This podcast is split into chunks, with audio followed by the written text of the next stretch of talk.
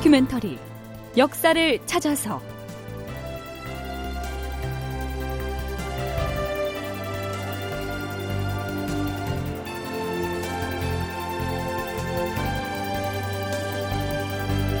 제 814편 녹도만호 정문이 전사하였다.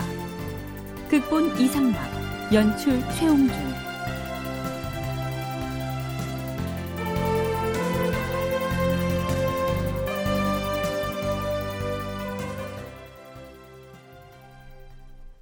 여러분 안녕하십니까? 역사를 찾아서의 김석환입니다. 400여 척에 이르는 일본의 군선을 격파했던 부산포 해전은 임진년인 선조 25년 9월 초 하룻날에 일단 끝이 납니다. 실질적으로 전투를 지휘했던 이순신은 부산포 해전의 경과와 그 승전보를 의주 행제소의 선조에게 신속하게 알려야 했겠죠. 이순신은 서둘러서 부산 파외병장, 즉 부산에서 외적을 격파한 내용을 기술한 보고서를 작성해서 선조에게 보냅니다. 이순신이 작성한 그 장계를 가지고 의주를 향해서 길을 떠난 사람은 전라 좌수사 휘하의 군관인 송여종이었습니다. 뒷날에 이 송여종의 묘비에 새겨진 비문을 보면 그가 남해안을 출발해서 국토의 서북쪽 끄트머리인 의주까지 이동하면서 겪어야 했던 그 고초를 이렇게 기술하고 있습니다.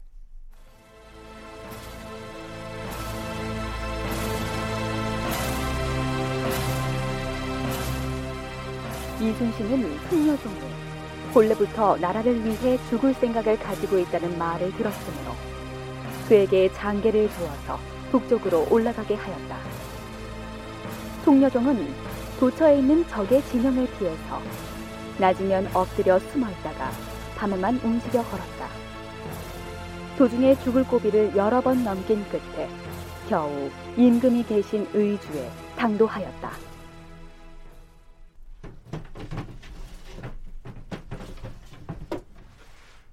주상 전하! 어, 그대가 정령 전라 좌수사 이순신의 장기를 품고 온 송여종이라는 말인가? 그러하옵니다, 전하. 그 먼 길을 불원 천리하고 이에까지 걸어왔으니 참으로 노고가 많았도다. 그래, 지금 남녘의 바다 사정은 어떠한지 어디 한번 말해보라. 아니, 이순신의 장계부터 가지고 오라. 선조는 이순신이 보낸 장계를 통해서 장림포, 다대포 해전에 이어서 부산포 해전의 전말과 전과를 상세히 보고받았겠지요.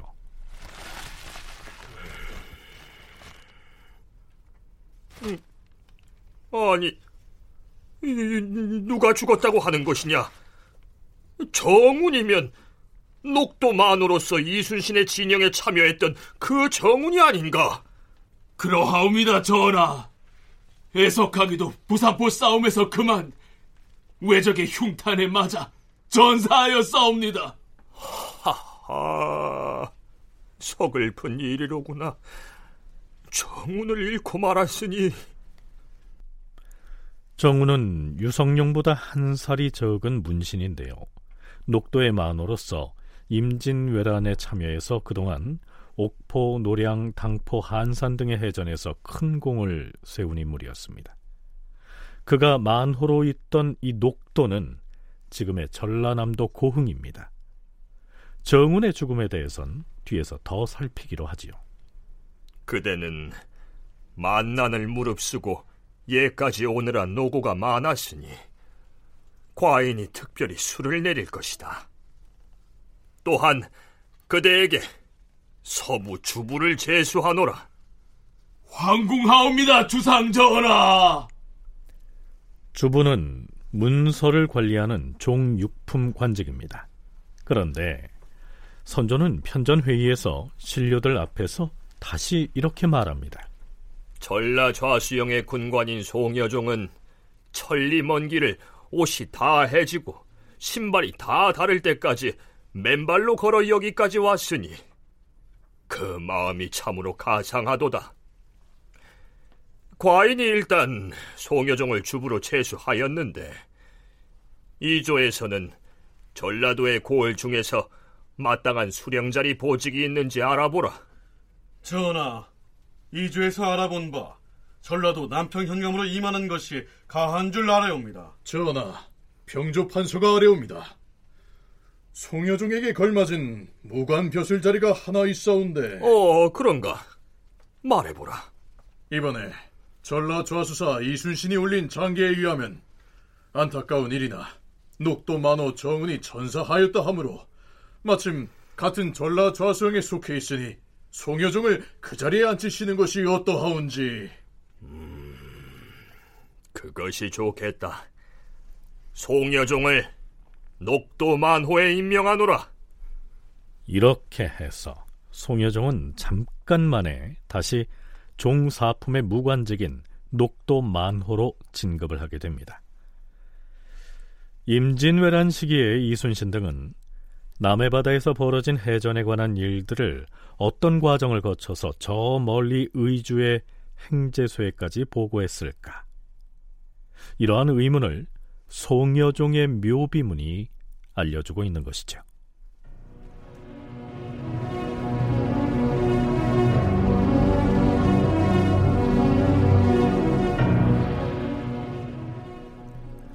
이순신의 유고 전집인 이충무공 전서에는 부산포 해전이 끝나고 열흘쯤이 지난 임진년 9월 10일에 이순신이 선조에게 올린 또 하나의 문서가 수록되어 있습니다.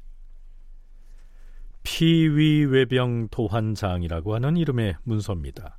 그 내용은 이렇습니다. 삼가 아래옵니다.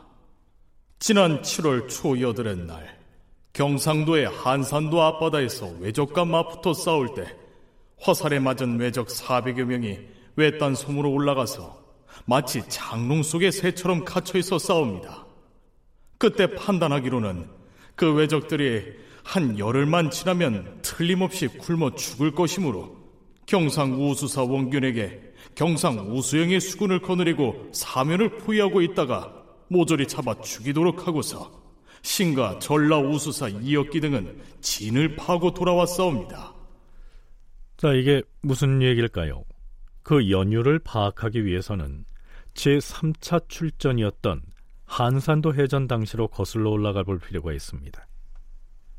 임진년 7월 12일 한산도 해전을 마무리한 이순신은 전라 우수사 이역기와 함께 함대를 철수해서 본영으로 철수합니다.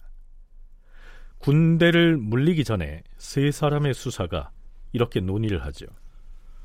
우리가 비록 이곳 해상에서는 외적을 크게 물리쳐서 대첩을 거두었다고는 하나 육지의 사정이 좋지 않습니다. 전라도 쪽 내륙에서 무슨 일이 있었습니까? 그동안 금산에 진을 치고 있던 외적의 군대가 전주를 향해서 공격을 해오고 있다고 하니 이제 그만 함대를 돌려 본영으로 복귀를 해야 할 것 같습니다. 마침 준비해온 군량도 다 떨어졌으니 그런데 전라도의 수군이 모두 돌아가 버리면 한산도에 상륙하여 산으로 올라간 외적들은 어찌 처리를 해야 할 것인지 그 수가 무려 400이 이르는데 말이 400명이지 산으로 도망친 그 외놈들은 세장에 갇힌 새나 진배 없어요.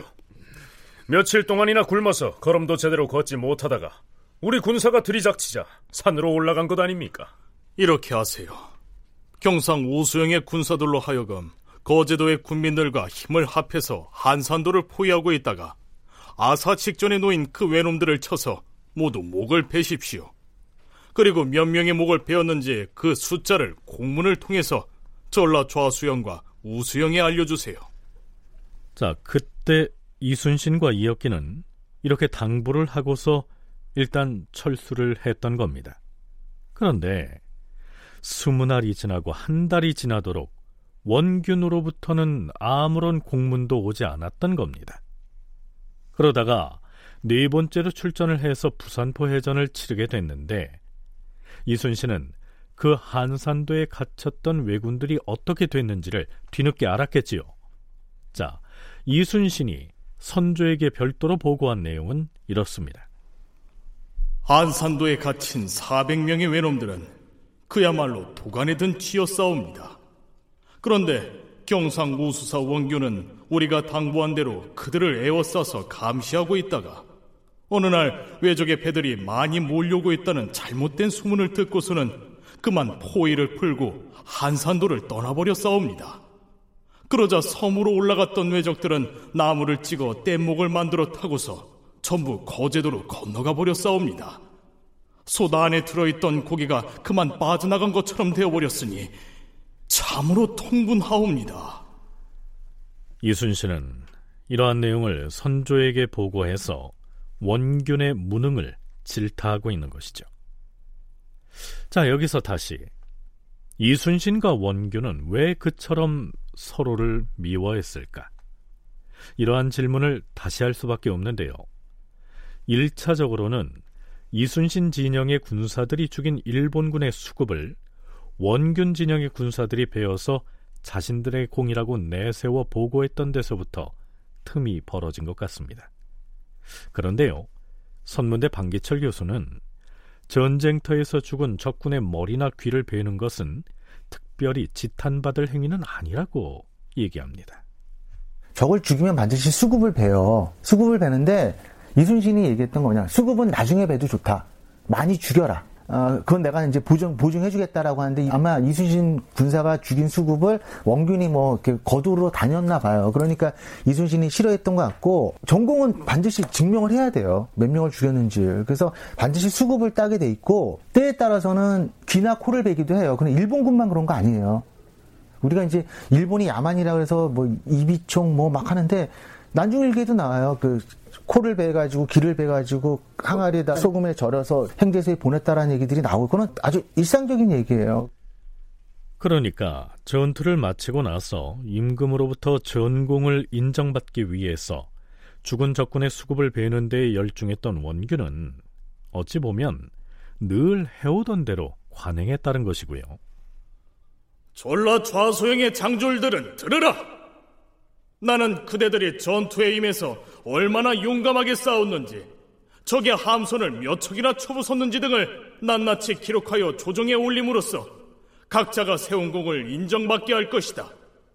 그러니 전투 중에 쓰러진 적군의 수급을 베느라 시간을 허비하지 말라. 우리가 죽인 외적의 목을 경상 우수형 군사들이 베어가더라도 다투지 말라. 부하들에게 이렇게 지시했던 이순신이 오히려 여느 장수들과는 달랐던 것이죠. 뭐 어찌됐든 그렇게 해서 이순신과 원균의 전황 보고서가 올라가면 그 평가를 놓고 또 묘하게 조정의 의견이 엇갈립니다. 무엇보다 국왕인 선조가 이순신의 공을 평가하는 데 인색한 반면 원균의 공은 적극적으로 챙기는 모습을 보입니다. 방기철 교수의 얘기 다시 들어보죠. 왕조 국가에서 제일 인기 있어야 되는 사람은 왕이거든요. 근데 이게 자기가 왕인데 이순신의 인기가 높아요. 그거는 굉장히 선조로서는 위기의식을 느끼게 했을 겁니다. 그러니까 이순신을 경계할 수밖에 없었을 거예요. 분명해요, 그거는. 아마 이때 여론조사 했으면 선조보다 이순신이 높았을 거예요. 그러면은 난리 나는 거잖아요. 그러니까 이순신을 경계할 수밖에 없는 거고. 이순신이 전쟁 영웅으로 부상하는 것을 선조가 경계했다는 것이야 널리 알려진 사실이죠. 그런데요. 서강대 계승범 교수는 이순신, 원균, 유성룡, 윤두수 그리고 국왕인 선조까지 얽혀서 갈등을 빚었던 것은 이 당쟁을 도외시하고는 설명하기가 어렵다고 분석합니다. 윤두수라거나 이런 사람들이 서인 쪽이고 이 유성룡 이런 사람들은 남인 쪽인데 이순신 장군을 애초에 청거한 사람이 유성룡 아닙니까? 그러니까 이순신 장군이 야전에서 아무리 열심히 싸우고 있다고 해도 중앙 조정에서 여론을 형성하고 이순신을 지원해 줄 이 사람들은 유성룡을 중심으로 한 남인들인 것이죠. 근데 당시 서인들은 원균을 밀고 있었는데 당시 선조 자신은 그 서인과 원균 쪽에 마음이 가 있던 사람이에요. 근데 장계 올라오는 거 보면 대부분 이순신이 주인공 역할을 하고 있고 원균이 충분히 그 역할을 못 하고 있는 걸로 올라오니까 이게 당쟁과 이제 선조의 시기심이라거나 이런 모든 게 연동돼 가지고 웬만하면 그냥 모든 그 수사들한테 똑같은 공로를 인정해 주자. 네, 임진왜란식의 이러한 갈등이 엄연히 당쟁을 배경으로 해서 나타났는데 그렇게 연결시키는 것은 일제가 우리에게 주입했던 식민사관 때문이다. 이렇게 무시하고 넘어갈 수만은 없다는 얘기입니다.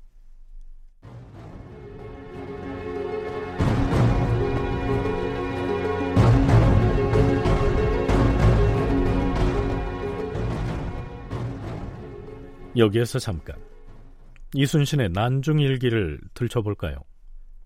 임진년 5월 1일의 일기에는 이러한 내용이 나옵니다.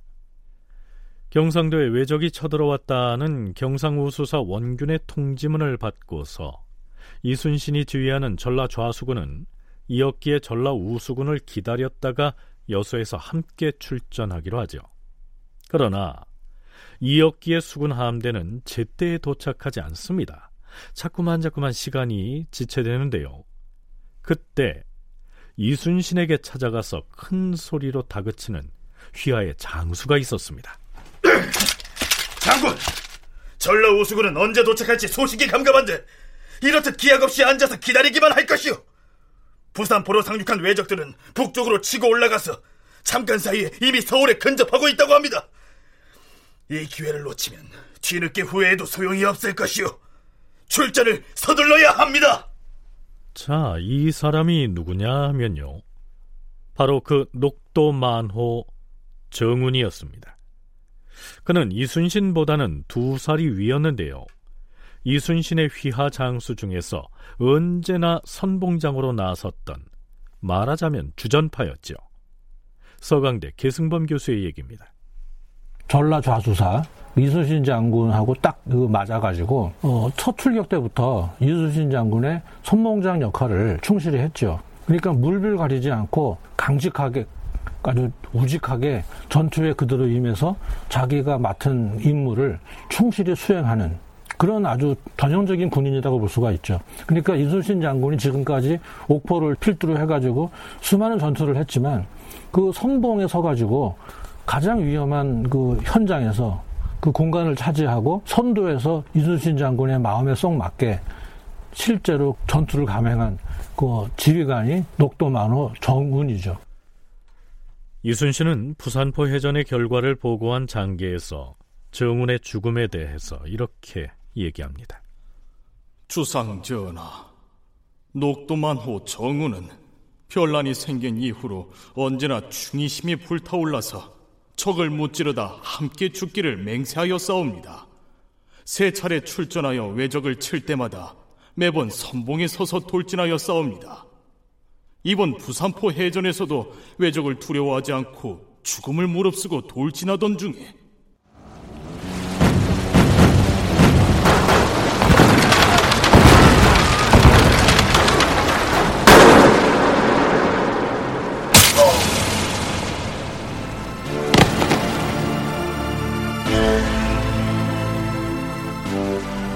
장군!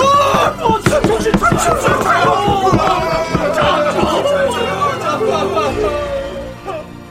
적이 쏜 탄환이 그만 이마를 꿰뚫어서 전사하고 말았사옵니다. 지극히 침통하옵니다. 신은 장수한 사람을 특별히 선정해서 그의 장례를 각별히 후상으로 치르도록 지시하였사옵니다. 이제 우리 전라 좌수행의 선봉장이었던 녹도만호 정운이 죽었으니 주상 전하께서는 무죄와 치략을 겸비한 사람을 뽑아 임명하셔서 그를 대신하게 해주시옵소서. 다큐멘터리 역사를 찾아서 다음 시간에 계속하겠습니다.